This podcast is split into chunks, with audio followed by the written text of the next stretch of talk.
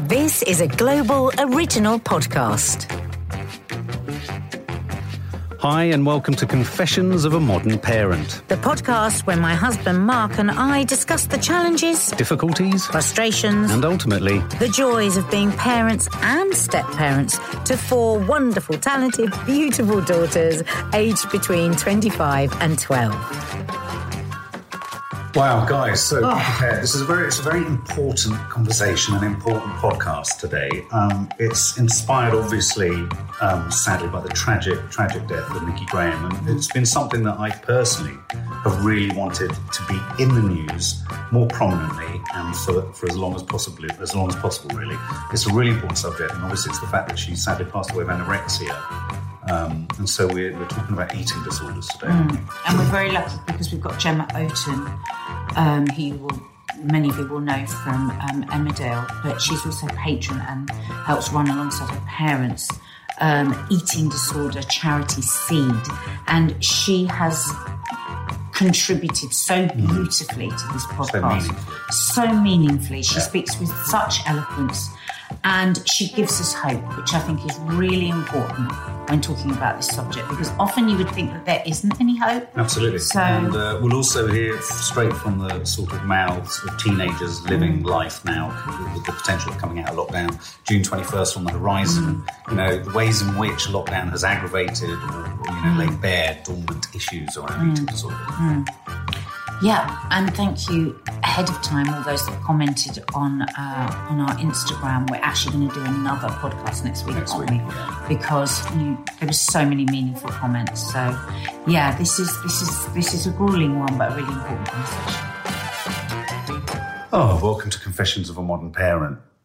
Yes, hello everybody. So, we're not, not meaning to sound too somber, but it is kind of a somber, somber subject today because, of course, um, really sadly, between last week's episode and this week's, um, there was the much, much publicised, though I have to say, not publicised enough, in my opinion, um, passing away of Nikki Graham, who obviously rose to fame in Big Brother, uh, struggled all her life with uh, anorexia um, and sadly passed away, was, was taken because of the disease. Uh, I'd seen on and off that she was struggling in lockdown.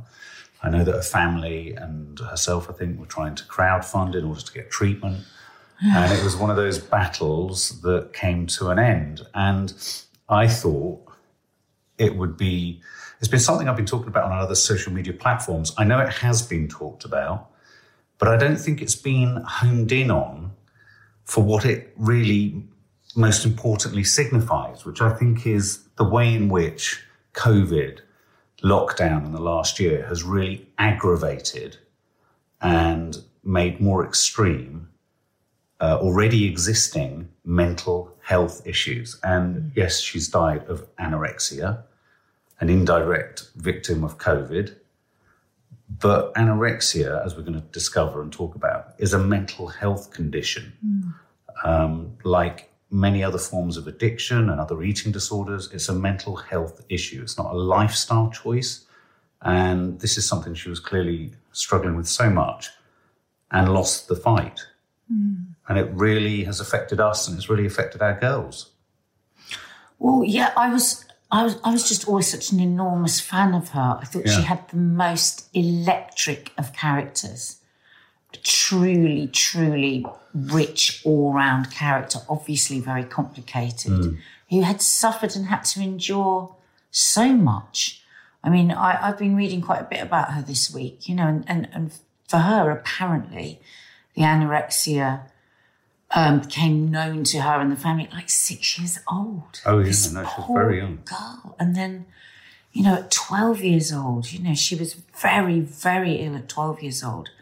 And, you know, us as parents, we, of course, as I think so many people have over the last week, imagine losing your child to starvation. I mean, a slow drip, drip death like that. I mean, just unimaginable. Unimaginable. Um, and we're and we talked about that. We talked about Nikki on our coffee moaning live the other day on YouTube, and we were we were really moved by how many people just came up and just wanted to quite shocking. yeah, to share their story and their frustration with their treatment and the lack of understanding. Um, and so we thought, oh, we really need to do this as a podcast, both from a parent's point of view and from obviously, as always, the young people as well. But obviously, we're in no way qualified to talk about this. So, as with all our podcasts, we're just parents sharing, I suppose, the horror about this story and wanting to feel like we can connect with those of you that are suffering with this or caring for somebody with this. Um, so I reached out to the brilliant Gemma Oaten, who I've interviewed a number of times over the years, a long time ago on um, Lorraine, and then just very recently on Loose Women. And um, she runs with her parents the brilliant charity Seed. Um, she has been to hell and back with this crippling disease. And let's not forget, this is the mental health um, illness that you're most likely to die of. This is this is no joke. This isn't just about somebody being, you know, starving themselves for a bit. This is a complex mental health issue, and we certainly don't. We probably only know the tip of the iceberg of it, don't we, Mark? And- Absolutely. And, Mark's mum worked for years in a Tooting hospital anorexia unit, where actually kids from young girls and boys from around the country at their very lowest point would go to. So mm. over the years, we've heard quite a bit about anorexia. Mm. I went to a stage school, so I saw a lot of anorexia. And also, I mean, one of the key components of any mental health issue, or certainly eating disorders and addiction disorders, is that, you know, one of the things you're encouraged to do in 12 step recovery groups is look for the similarities and not the differences. Mm. And there are an enormous number of similarities between conditions like anorexia and bulimia and the compulsive behavior in ad- addictive, you know, in addictions. Um, it's, Well, when- I interest- it's interesting. when- just- I just wanted to just say, just based in, in terms of Gemma's um, charity that she's the patron of, um, it stands for, interestingly, support and empathy for people with eating disorders. And I think it's interesting that that's the name of the charity because I do think there is an idea socially and certainly social medially, if you like, that eating disorders, especially, less so perhaps things like anorexia and bulimia, but I think there's a but there, there is a belief, and it's very very ingrained. And I remember this when I was in rehab from various parts of certain communities. So like from the addiction wings and the depression wings, there's always a sense I felt, and it's always stuck with me and haunted me of it's a lifestyle choice, a mm. choice of some form.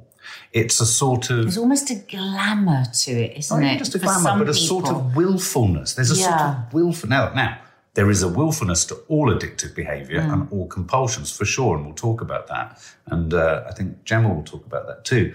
And you know that's one of the dangers with this. But I think it's really important to remind ourselves as we set off and, and listen to Gemma. We've also got Maddie talking, and we've got Carlitos talking, and obviously Nadia did a call out for all of your comments. So we've got lots of really meaningful uh, responses to Nadia's call out.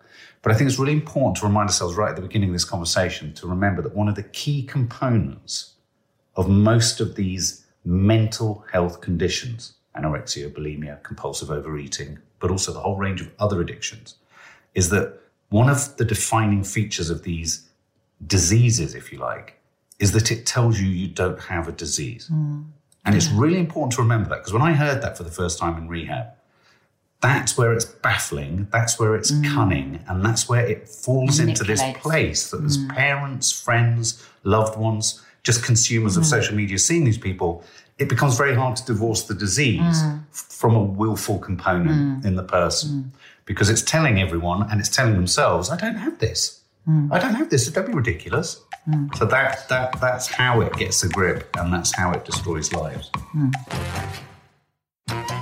So should we start with Gemma? do you Yeah, I think? think that's a really good idea. I think so. Uh, so let's have a listen to Gemma talking, obviously responding to and talking about the significance of the sad death of Nikki Graham. this has opened eyes, and it's just so tragic that it has taken the death of somebody so beautiful and so young and so loving to actually highlight the need for more understanding and awareness.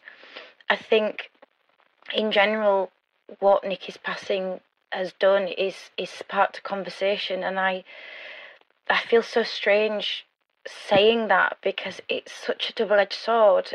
We need the conversation, but we don't want to lose lives to prompt it. And I think it's really made people sit up and realise that change needs to happen. We touched on in the Loose Women interview about the need for better support, better understanding, and how early intervention for eating disorders is so key. Nikki had been battling with an eating disorder for nearly 30 years of her life. The longer these battles go on, the harder it is to bring somebody back. And I say it time and time again, but the sooner we can implement the, the right support and care and understanding, the sooner we can bring that person back. And when I say that person, I think what gets lost in all of this over and over and over is that those with eating disorders, uh, eating disorders, sorry, are people, you know, and and they are so easily forgotten and lost because an eating disorder is all consuming. Imagine what it is to live 24 7 with an awful voice, uh, an enemy inside the mind. Um, that is the trauma of an eating disorder, and that is the very real reality for the 1.6 million people in the UK alone suffering from an eating disorder.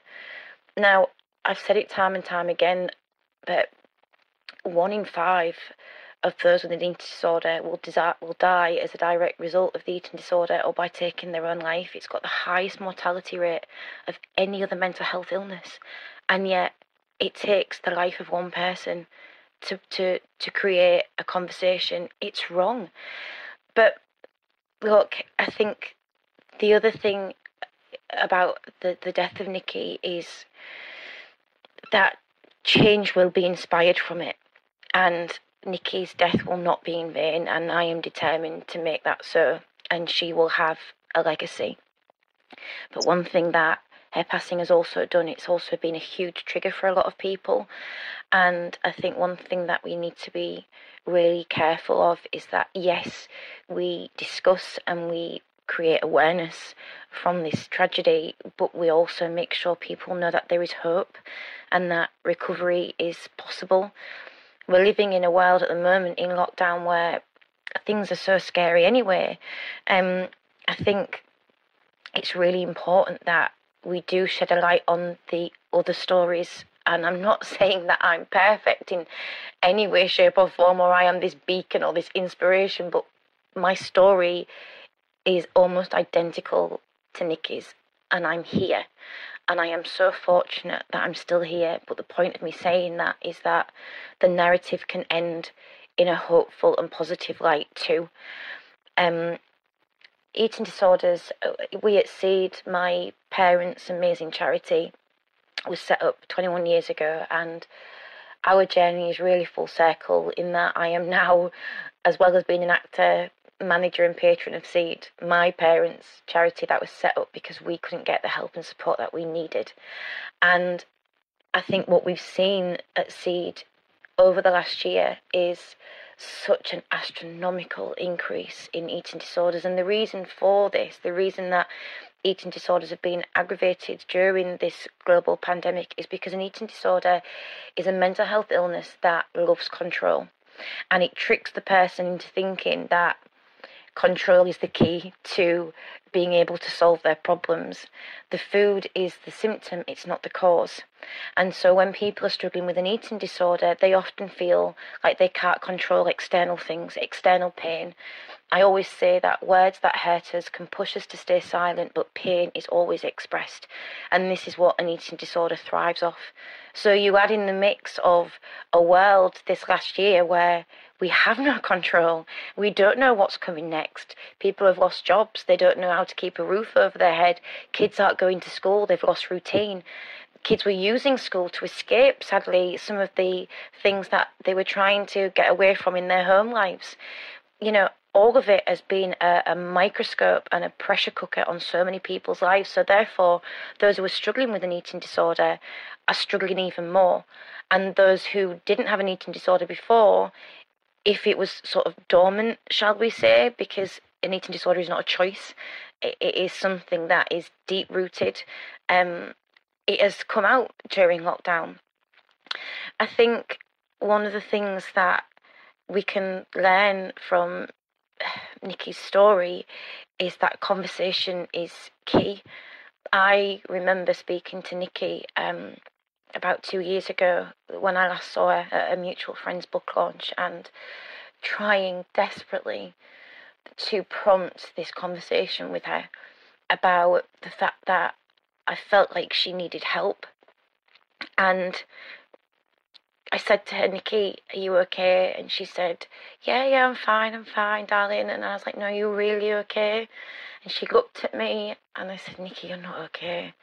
I said, please, you know, you know that I'm here. You know I've gone through it. You know I've been there, done that you know that my parents have got an amazing charity. Please, you know you're not alone. And I just felt like she seemed so lost. And I think this is the thing, like I said before, the longer we leave this, the harder it is to bring that person back. And I feel like that's one thing we need to learn with Nikki is that we need to reach out and prompt the conversation in a kind and empathetic and sympathetic way. Um, the need uh, for more eating disorder support service is is is through the roof. Um, I can't change the world. I have not got the money or the power, but what I can do is keep fighting for change. And I think one thing that I'd really love to see is that we get so many people coming to us at Seed who say that they can't get help because they get turned away from the doctor because they're not low enough in weight because of the BMI threshold. And we get people coming to us saying that they've been passed from pillar to post. Now, I'm not pointing fingers because blaming people does not help. Negative energy does us no good. Like I always try and think of how can we be positive and how can we make a difference. And I think the way we can make a difference is by collaborating, is by the power of po- um, positive partnerships. Oh wow! And, and we're going to hear more from Yeah. Gemma. That that she has such eloquence, doesn't Oh, she? God. On this, she really does. There's so much Yeah. To And you can hear in her there. voice that she feels, you know, there's an, an equivalence between her and Nikki. Hmm. Um, she talks more, and I don't want to talk on her behalf, but she talks about some of the things that have happened to her. Um, and when you hear of the sort of the, the, the medical complications that Oh, can just- come from this yeah. disease, my God, I mean, it's just so shocking.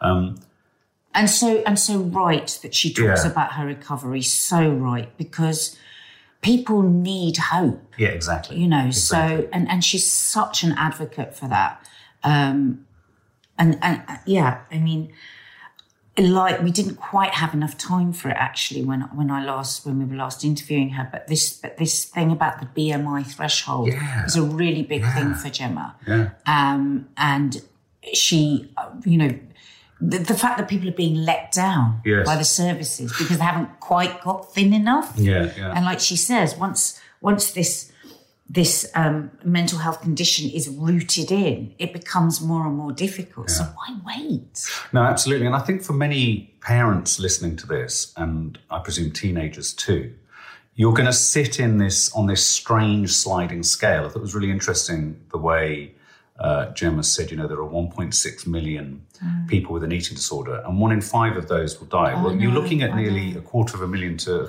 300,000 of those uh, in total. But the thing that always interests me about that is like, it's, there are similar statistics around alcoholism and addiction. And those official figures are only the tip of the iceberg Yeah, because that's what we know. yeah. And I think she also used another word Well, in there. on that, Yeah. a friend of mine um, the other day was saying to me that she lost her friend at 50 years old from Wow. anorexia, but it wouldn't have been recorded as anorexia. She was so weak, she tripped over and she drowned. oh my God. in a very shallow amount of Yeah, water. yeah. So that probably wouldn't have been recorded as anorexia, Yeah. you know. So Well, and, and this is where it's, this is why we're in such an interesting point. I mean, I've talked a lot re mental health and in a lot of our mental health chats about how there are the I don't mean obvious as in therefore sort of dealable with, not at all.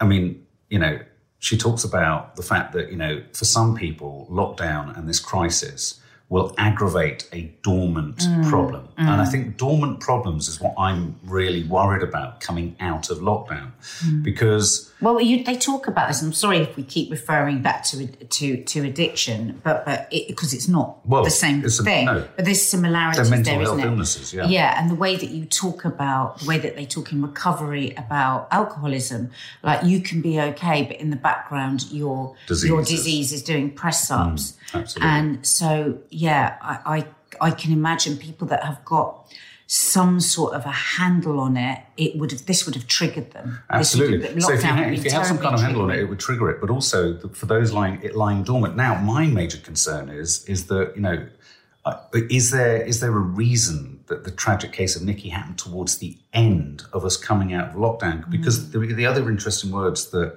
Gemma uses there is control. Is you know you, you imagine being controlled. When you said Mm. Food that, it really cut through me. Yeah. Imagine being controlled twenty four For hours. seven Oh, by this hard. voice that is constantly at you. Well, with my experience of my messed up, chaotic Yeah. eating and self-loathing and all of that that I I work very hard on now. Uh, that's a millionth. I've tasted a millionth of that, and I call it always the stinking thinking, don't I? The voice gets in, and then the voice disrupts everything. It can just infiltrate the happiest of times. And when I think that's probably a millionth of what it, it's like to live with anorexia, Yeah.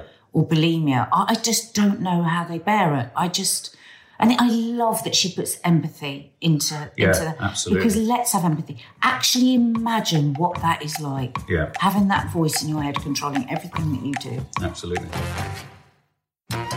I mean, and also just finally, we're going to hear a bit more about what Gemma thinks about sort of the culture that we live in and social media's role and all mm-hmm. that kind of thing. I do worry, and this is my worry, and this is why I think it's important that we have this conversation now. And Nikki's tragic passing is used in a, in, in, as a cause for some kind of good and some kind of change. Is that the control no control thing, which is really key to me, is I think being in lockdown has really confused people and challenged people with mental health conditions because I can feel it in my own issues that on the one hand, control has been taken away from me. And on, on, on, on some levels, that's good. Choices have been removed. Control is now coming, uh, or a lack of control is coming back to us. And as that lack of control comes back to us, chaos can start to creep in again. Now, chaos will have crept in for people in lockdown, but there'll be a huge number of people for whom it's also kind of provided a clear sense of what's what and how things should be. And my worry is as we come out, we need to all be prepared as families to catch, to be aware in a non confrontational way of what's going on for our children. But as you rightly say, even for our parents too. I mean, there's a couple of comments coming. But yeah, no, Gemma talks about um, the culture that this comes from and social media, which I think is interesting. I always say with the cultural side, a lot of fingers are pointed um, in blame at social media. Now, I understand that it is a very different world. I mean, I'm 30, oh God, I'm 37 next month. Ah! Um, you know, so when I was struggling with an eating disorder, gosh, 20, well, my eating disorder first started 27 years ago. God, I'm old. Um, there was no social media. Um, I think Facebook had only just started to, to sort of creep in towards my late teens. But my point is, is that you cannot blame just social media for an eating disorder. An eating disorder is a mental health illness that stems from so many different factors. However, we live in a day and age where social media isn't sometimes positive and is not helping the narrative, especially this past year, where we have lost all sense of reality. Everything that we're viewing is through a lens, and when that lens can be distorted, and when there are apps that can change body image and can change your facial structure and can, you know, change your, your body structure, that is not helpful. I think there needs to be more duty of care and governance around um, social media. We can't shy away from it. So, as much as social media doesn't create um, an eating disorder, that would be uh, doing a total disservice to anybody going through that trauma. It doesn't help. And I can understand that there are definite triggers there. So I think that's one thing that we can do. We can look to working more with the likes of TikTok, Instagram, Twitter to try and make sure that that care and, and responsibility is put into place to make sure that we're doing the best that we can possibly do. We can't change and, and think about everybody individually, sadly, but what we can do is be mindful, and I think that's so important. I think medically, one thing that needs to be really, really understood about eating disorders, and my mum is so amazing at getting this message across, it's about state, not weight. So, for instance, somebody who has bulimia, for instance, might not look physically unwell. However, the act of being sick um, depletes their uh, electrolytes in their body. And through that, you then get a lack of potassium, and potassium is absolutely vital for the body to function, for the heart to function. And as soon as you start to go into low potassium territory, that's when you're at risk of a heart attack. Yes, my eating disorder started as anorexia, but by my late teens, that anorexia had um, developed, if that's the right word, into bulimia, and that bulimia had prompted my heart attack. And the narrative of, of, of how people view my story is that I think they genuinely just think it was anorexia all those years and that, that anorexia caused my um, bowel prolapse at the age of 19, my heart attack at the age of 18, the fact that, you know, I've lost teeth because of acid erosion. I think they think that that's all because of anorexia. It's not. It was because the bulimia was so bad and this is what I mean about medical uh, medical uh, risk and the weight versus state scenario is that you cannot judge the medical risk of somebody with an eating disorder purely on a physical attribute. It's so important that we learn and people are educated more because if they're not, then that's when we go into serious territory of the loss of life. And it's the same with binge eating. You know, somebody who's binge eating and putting strain on their body through obesity is putting strain on their heart.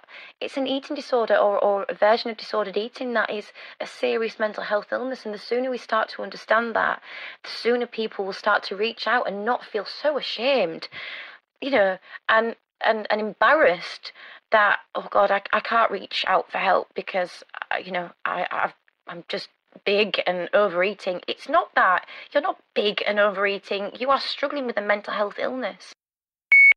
Wow. Oh, Gemma. It just makes me feel emotional listening to that. I mean, State, oh, state, not weight. Empathy, state, empathy, not weight. empathy, Yeah. empathy.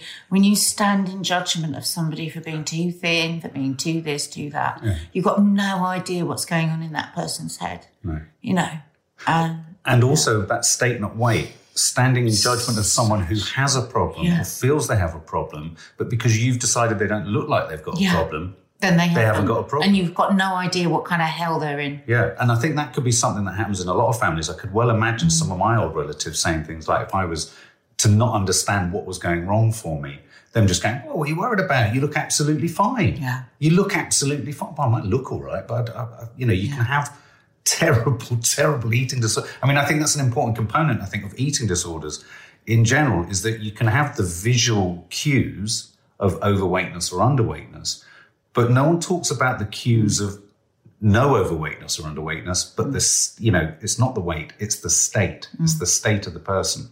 Well, how often do people say, I mean, not necessarily anorexic people, but people lose a lot of weight Yeah. and people go crazy about, oh my God, you look amazing, you look amazing.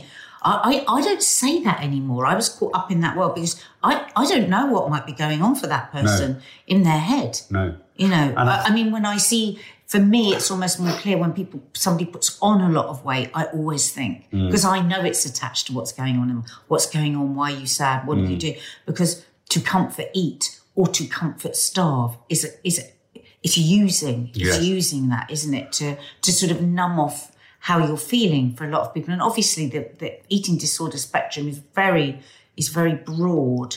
Um, I think one other component in all of this that's a really tricky one, and I, I want us to hear from Maddie next because she talks about, and then we're going to go back to Gemma because she talks, of you know, we've talked in this house, I've heard it mentioned that people are trying to get almost match fit, Fit. match ready, for June 21st. game ready, yeah, for June And, 21st. and, and what worries me about that is that could trigger some people Absolutely. who, as Gemma says, has a, have a dormant eating disorder, and also it can create some lovely new juicy ones, you know. Oh, the, absolutely. The, the, the earth is fertile now. And that's what I mean. I mean. a bit like all this, are you summer body ready? For Yeah. a lot of people, that's how it starts. They go on a diet Yeah. and then the diet. I mean, you know, Nikki Graham, apparently, somebody told her she was fat in gymnastics and that's Right. how it start. That's how it, that's what triggered her initially. So I'm very worried about the triggering. There's been a lot of programs actually that I've just been shocked with that they just don't have the awareness of this Yeah. when they're pushing out diets to get ready for June 21st. Absolutely, absolutely, and, it, uh, and you know, and No again, mindful it- mental yeah, health. absolutely. And with this sort of June twenty first thing, and if for anyone who's listening internationally who's not from the UK, June twenty first is this notional date that we've been given by the government for almost complete freedom. And so the idea is that oh, suddenly Everyone can- be in bikinis, everyone can be in bikinis, everyone can kiss, everyone Yeah. can date, everyone can reconnect, everyone Yeah. can be everything that they want to be. And so there is this ticking clock, which I've already witnessed and heard is is is causing binge eating prior to it. Is Yeah. you know, as people think, oh, I'll do this now, but I won't do it for that week and all this. But let's hear from I've, Heather. I've had to keep the stinking thinking out of my head on that. Oh my God, I- Because I'm always vulnerable to it. Do I go on? Do I go on? You know, do I just do an 800 calorie diet? To do, and I just have to keep reining myself back in, saying, you know where that Mm. ends up. I've dieted my way to obesity. I've done that my whole But life. it's a really- on a diet, off a diet, Yeah. on a diet, off a diet. But it's really important also what you're saying there is our children, you know, we like to think that most teenagers are rebelling against their parents. Mm. But by osmosis, they're also learning mm. how to be. They just don't want you to know that they might want to inherit some of your worst traits because some of your worst traits are some of the short term rewarding traits. And what I mean by that is not just looking at our parents using alcohol in lockdown, but looking at the way in which our parents have used used food. Yeah. And I know I'm And that's why I always say, and that's why I love that Gemma brought up this point that sometimes we put too much Yeah. responsibility on social media. And if we ask ourselves that seriously as parents, are we just deflecting? Because I will say that you and I are our children's biggest social media influence. We are their biggest influencers. Influence. We're Yeah, like yeah. a social media influencer, but in the house. Yeah. What we do, we both have eating issues. We, you know, we have. Um, huh? I know. I sanctioned a, uh, terrible eating last night.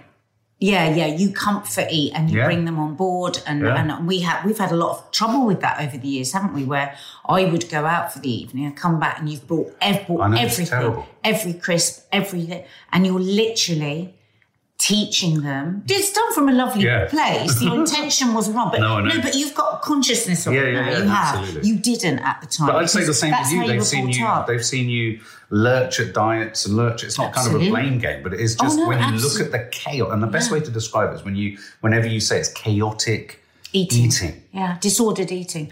I, I have huge, huge guilt around our girls. Don't 'cause it makes me cry. Oh, I have huge guilt because I I know that my messed up way of thinking about food because you know we can't just see the good things and go oh our children are happy because of this this this without seeing where we've where we've disordered them you hmm. know. And we both have disordered eating. We're, you know we're, we're we lurch between being really good inverted commas and not so good or being hmm. bad and I, I mean a lot of what i do on social media now is to try and reverse what I've done because I do feel so culpable for them. And, I, and I'm kind of dreading what Maddie's going to say because I, I, I don't know what she's going to say. okay. Well, we, Maddie's going to give us a sort of snapshot, Mm. which I think will be interesting, offset alongside Gemma's sort of understanding of the area. This is a sort of an, an ordinary teenager out in the cut and thrust of lockdown coming towards June the 21st. So let's have a listen to what she's got to say. a lot of teenagers struggle. Well, a lot of people struggle with eating disorders, but pretty much um, everyone I'm friends with and know has a problem with food in some way. Not always as extreme as an eating disorder, but everybody has like their issues with food, whether it's overeating, starving. I think everybody's like the lockdowns um, have like heightened people's eating disorders. But it's weird. There's also some people that I, some people, some of my friends who actually had really bad eating disorders, and lockdown made them change that. Like they've gotten better during the lockdown, but that's just a few people. Um, there's a lot of friends of mine, and including myself, who's definitely gotten, yeah, uh, their eating habits have gotten worse uh, since lockdown and COVID. And I do think that there is not even pressure because it's not like everybody's being pressurized by other people to be skinny for when COVID's over and you know lockdown, all of that ends. I think it's more just kind of we're choosing to kind of put that pressure or do that ourselves. Do you know what I mean? Um, so, and I feel like it's a very, it's like a group thing with all of my friends. It's kind of as a group we've decided we need to be um, slim when we come out of uh, COVID. There have always been eating bad eating disorders in uh, teenagers in this age group. Uh, and I can't really tell if it's if the pressure to be skinny, you know, after lockdown and after COVID is worse than any other year when it's coming around summer. Because I feel like every year when it gets to summer, people are a bit like, oh, I need to be slim for when the, you know, summer body ready and I don't really know if there's if there's any more pressure this year than there have been others. I think that it's kind of the same. It's just more that people have felt themselves gain weight because they've been overeating in lockdown because they've been bored or whatever. I know a lot of people that have struggled struggled with eating disorders, and I think lockdown hasn't helped with anything. I mean, in the first lockdown, I I ate quite a lot to be honest, but I didn't really feel like I'd put on weight, and then the whole of summer, and a lot of people. Um, felt the same that because we were kind of trying to busy ourselves because we were finally allowed to go out and do things, I just didn't really ever think about food. So I would kind of go out to see people and would forget to eat a meal, and then for the whole time I'm with people, would just forget to eat, and then I'd be like, oh my god, I haven't eaten in like a while. do you know what I mean? But that was more not intentional. That was kind of just everybody was so busy that they weren't food wasn't what they were thinking about because the whole of lockdown food was the only thing they were thinking about. So I feel like everyone felt very slim during last summer, and then it all kind of went wrong uh, during winter and the second lockdown because. I mean, in, already in winter you tend to put on weight, but like having a lockdown on top of that, everybody was just kind of really overeating. And I thought that, in my opinion, the second lockdown was a lot harder than the first.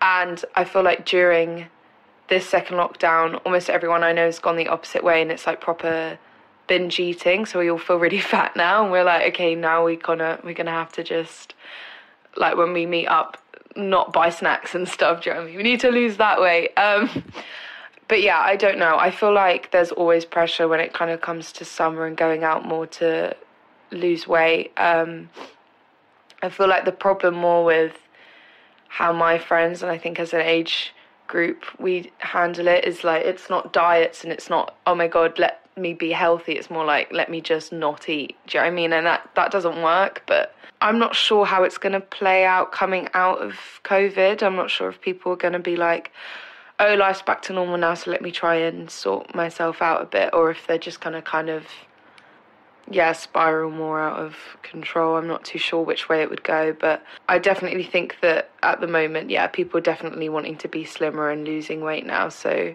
but it's just more that they're not going about it in a healthy way. Like we're all just like, let's just not eat for a whole day. Do you know what I mean? And that's just not just doesn't make sense really. My, my problem mostly with eating disorders uh, how people i mean how people view eating disorders is if someone doesn't look like they have an eating disorder then people just don't believe that someone has one. And i don't think that that's i think that's really wrong. You know there's some people that have said oh they're anorexic or they're bulimic and then people don't believe them because they're not skinny enough to be anorexic or bulimic. And it just goes back to the whole mental health thing of being you know you don't know what a person's going through by just looking at them. Like you could look at a person they'd be completely fine but then they're actually struggling with loads and loads of things, you know what I mean? So I think it's really important for people to not have that mindset when it comes to eating disorders. And also the thing of a lot of people tend to only take um, anorexia and bulimia, bulimia as a serious eating disorder, but binge eating, overeating is a serious eating disorder as well. It's kind of like when someone's overweight, it's just seen as them being lazy and greedy. Overeating and binge eating is still a massive problem and it's just as unhealthy as starving yourself.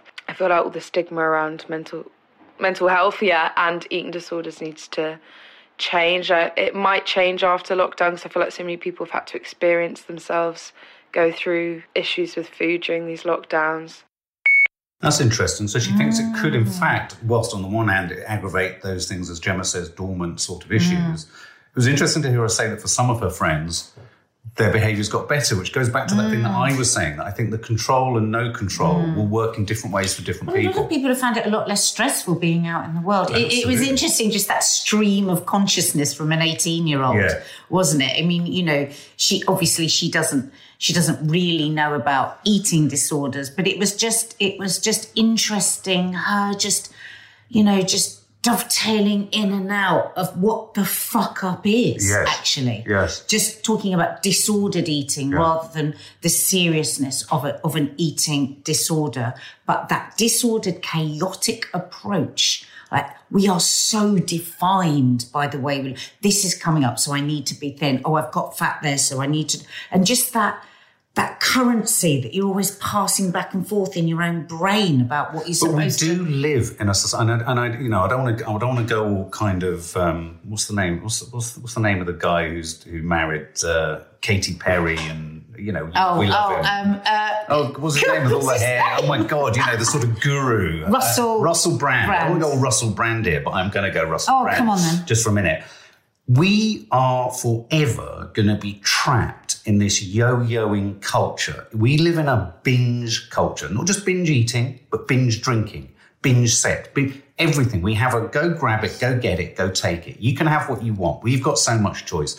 And if you live in a essentially financially driven culture that's selling you this shit all the time and then tries to sell you the solution, which is diets, and then tries to sell you the food to cause the problem, mm. and then sells you the solution again and again. Mm. and then sells you the possible And you images. wonder why our mental health is up the creek. You mm. wonder why we find ourselves going up and down like a yo yo. It's, you know, something systemically has to change. And whilst I might have kind of had a joke about Jamie Oliver here and there, you do need people constantly going on about almost the smaller points. And this is what Gemma will be doing with her charity. You've got to go on about the sort of the niche points. We need to target that hmm. and keep Because hammering as Gemma home. says, you know, people get messed up and thinking that this is just about food. This is just a symptom. You know, it's just a symptom. It's like what is going on deep in your within your mental health. But society has a mental on? health problem. Yeah, we do. can't expect ourselves to be, and this, I always get frustrated that every single mental health condition, and, and whether it be an eating disorder, an addiction, whatever it is, is always characterized by the number of people that suffer from it. And obviously, Hmm. that's one part of it. You need that to get a grab on it. And, and Gemma illustrated just the scale of it. But what that, you know, what you've got, what we've got to avoid is the thought that actually, I wouldn't be at all surprised if every single person you met in this country coming out of lockdown has, at some low level, an eating disorder now disordered or eating. disordered eating at some point. Like most people struggle with their drink. They might not be alcoholics, but they struggle with the levels of drinking. And I just get really what I get. I get People so have- angry on on all of our behalfs because we're, we're trying to fix something that's not that that sometimes feels unfixable. You know. And I think, thank God, we've got people like Gemma saying there's hope and there's change. Um, Gemma also talks about June 21st and the move towards coming out of lockdown. So let's let's have a listen. I think one of the things that is going to be really difficult as we move to June 21st, it's interesting, Nadia, because we've been looking towards this date for such a long time, and the narrative has always been around how are we coping in lockdown when we're isolated and alone and we can't see anybody. And now it's been a year, and now the scenario is how do we cope with going back into the real world again? Because I'm telling you now, you know, I'm scared, I'm anxious, you know, I've been so used to sort of being at home, doing Zoom meetings, emails, running the charity, taking Ruby out for a walk, um, my beautiful dog who has kept me sane for the last year. But the thought of like not getting in my pajama bottoms at six o'clock at night and pouring a glass of wine and just sitting in my little bedroom and carrying on with work and actually going out into the real world is like, what? Going back out into the real world is going to be very scary as well. And I think one thing that I can't stress enough is that people must look after themselves and I know it sounds a bit of a cliche, but you do you. There is no right or wrong in all of this. There should be no pressure to conform. I think people need to know that they have the ability to say no. Um, one thing that I've learned over the years, being a massive people pleaser, um, is the power of a full on no. if it doesn't sit right with me now, I don't do it. I take things at my pace for my mental health, for my well being, for my self care. And I think it's really important that people understand that they can take baby steps with this. And, you know, any advice that I can give to especially teenagers who are, you know, I know we've seen a 68% increase in, in you know, 10 to 19 year olds coming to us for eating disorder support. I know that they're struggling with anxiety, with eating disorders, with all sorts. But all I can say is that the world will open up. That's going to happen. But how you open up is your choice. And if you do it at your pace, knowing that you are not alone, we are all in this together, keep talking, keep the conversation going, then things will start to be much easier. It's so interesting, isn't It's it? It's so interesting, but I loved what, what I loved what Gemma was saying there about how she says no. I mean, again, listen, Mm. guys, to the similarities going on here.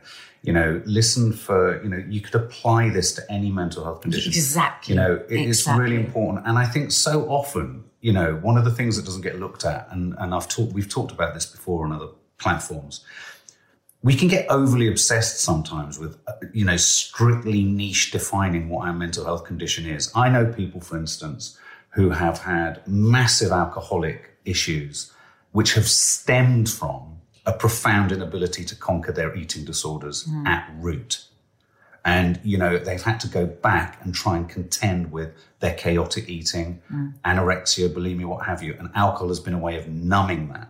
And so, you know, it's really important as you listen to this that, you, you know, you, you know, as a parent, it's really key that we, you know, Gemma goes on to say, talk elsewhere about the fact that, you know, it's really important that we don't, as parents, confront our teens. And I think that, you know, it's really key that confrontation is something that this disease, and I think it would be really good to hear Gemma on this actually. It's her final piece, is just on parenting, uh, because as a disease, as she says, it's, it, it thrives off that. Make sure that when you are concerned and want to reach out, it's not challenging. It's not um it's not confrontational because an eating disorder loves that. Any form of mental health loves that. And especially in teenagers, I remember it very well. You tell me not to do something or you challenge me. and, you know, World War Three would erupt with mum and I. But when mum and dad started to realise that the conversation needed to be from the heart about Gemma, their daughter, that was when things changed and we reconnected. And I think the power of conversation and the power of words is so important. And um, yeah, I think I know it's a scary time right now. I know the passing of Nikki is is going to be very frightening for a lot of people, but I hope that we can hold on to hope because there is so much hope out there. Recovery is possible. And also, somebody once said to me, the wonderful James Downs, when I um, got the pleasure of interviewing him, he's an amazing mental health advocate. He once said to me that your recovery is your discovery. Mm. Oh. Gemma, thank you so, so much for your contribution. Mm. We couldn't have done this podcast without. Gemma. It wouldn't have been right because we really needed somebody that has really lived mm. through this. And my God, Gemma has. And God, she is a beacon of light and hope Oh, for recovery. And I'm, you know, please hear the messages that she is giving mm. so eloquently. You know, there is hope. You yeah, can exactly. recover. Exactly. And that's what I needed to hear Yeah. today because I Yeah. can sometimes find myself as someone who feels quite plugged into mental health issues. I, I can find myself flip flopping between Mm. thinking this is the solution and oh my god, how can we get the solution? Mm. How can we make people realize the solution? And listening to someone like Gemma is, is really is really heartwarming, though difficult, because of course the scale of the problem, the nature of the problem, it's not easy. If it was easy, we wouldn't have the problem. Um, I loved what she also said about um, saying no. That resonates for me. And really key is something that I often say to the girls around most of their anxiety is don't feel rushed. You know, I mean, ironically, you know, you're, you've got the busiest, busiest social week because you're so keen to get out and see your friends this week. And I'm having to really just myself as a small example say to myself, I don't want to move at that pace. I can't move at that pace. And it's a bit jangly and it's a bit intimidating. So it's very hard to hold your mm. course that's right for you when mm. all about you, people are justifiably very keen and eager to move at a faster pace or want to do too much. don't feel harried, don't feel We rushed. talk a lot about that, don't we, on our YouTube channel? We Yeah. are very, very aware that it's important to keep the conversation going for probably, I reckon, because a lot of people keep saying, the 40% of people that actually feel ex- extremely anxious about coming out of Yeah. lockdown. And it's really important that those people Yeah. have a voice. And, you know, with your, you know, with our example, I just let that be. I just know that we just, I mean, thing is, come next week, I won't want to leave the house. No. but I have this need to see people and see my girlfriends and be close to them and be, Yeah. be all of that. Um, but absolutely, it's not right for every, everyone. I love that. My recovery is your discovery. Absolutely. Your discovery. Thank you so much, Gemma. Thank you, Gemma. Now I'm going to make a radical suggestion that we're going to. We've had so many meaningful comments from Mm. you guys on social media. We'd like them to keep coming in, and I think next week's episode will be all about your comments Yeah. around this topic because this Yeah, we have so just- many, And I'm really think- keen that this just isn't a tent pole moment. I'm sure Yeah. Gemma would agree that we don't just talk about Nikki Continue. Graham for a well, week. that's what she said. Let's Yeah, make this absolutely. a continue. So, so thank you. We have got all your comments from this week, and we will read them out next week. We will do a comments. And we'll um, repost again for you to do more Yeah. if you want to say more. Uh, what, what we are going to do, though, is is hear from Carlitos Yeah. right at the end. Um, it'll be interesting to hear a boy's voice as well. And uh, let's see what he's got to say about the subject. I've never experienced anorexia before, so I can't really answer much um, on this subject, but my friend has, and she's let me share her story for this podcast. Um, but she doesn't want to be named, so we're gonna call her. We'll call her Jennifer. Um, so, as you know, Nikki Graham sadly passed away recently, and it was actually her passing that gave Jennifer the confidence to share her story with the world in, in this way, because it, it's just so awful what happened to Nikki, and and Jennifer would like to share her story. So, it was the summer. Um, actually, it was like actually it was like end of spring, like approaching the summer a few years ago and Jennifer wanted to lose a bit of weight for the summer, um, you know, as a lot of people do. So, um, so she did that, and her parents weren't worried. Obviously, as you know, some people want to lose a bit of weight to have that. Um, well, what what society deems, you know, the perfect summer body. Um, and so Jennifer would cut down on junk food and takeaways and stuff, and just go for things like salads and smoothies, and just like you know, healthy foods. Anyway, she got hooked on this healthy living kind of lifestyle. And in Jennifer's words, just wanted to be as thin as she possibly could. Um, Jen's parents then noticed a significant amount of weight loss. And um, as time went by, and just grew concerned. And she says that when her when her hair started to fall out, that was that was when her parents intervened and decided to get professional help. Um, Jen said that the support that she got her, from her parents and the specialists that helped her was just incredible. She did, however, have a tough time in school because, you know, you know, kids can be really cruel and people would say really, really hurtful things to her and make it seem like it's all her fault um, that she's going through this. And this is what I think is really important. Jennifer actually asked me to mention this, and I think it is an important message. She said, I don't want anyone to think of anorexia as a choice because it's not at all. It's a horrible, horrible illness, but not a choice. And I think that's very, very important. Yeah, that's really Oh, thanks, that's very Carlitos. moving. Thank you, Carlitos, and thank you to Thank your you, Jennifer. friend, inverted commas, Jennifer, for sharing that because Wow. it's not easy, even if you're talking anonymously. It's not easy No. when you share, you know, these these you know incredibly painful experiences. Yeah. It's not a choice. It's not a choice. What a multifaceted approach to a really complicated subject. Mm. So, yeah, thank you so much, Gemma. And we will Maddie put, um, thank you. Underneath this podcast, Gemma's uh, the contact details Yeah, for Gemma's um, charity seeds. Excuse me. And yes, and please thank you guys for those of you that have contributed. And as we say, we'll we will be reading out your comments them all next next week. because there was a lot to put in. So here. remember, parents, no confrontation. And remember, school kids and teenagers, no judgment. And I think what's really pulsing through all of this is these are not lifestyle choices. Exactly. And and somebody living with anorexia or bulimia might look totally fine. Exactly. That's what you can't remember. Well, that's it for this episode of Confessions of a Modern Parent.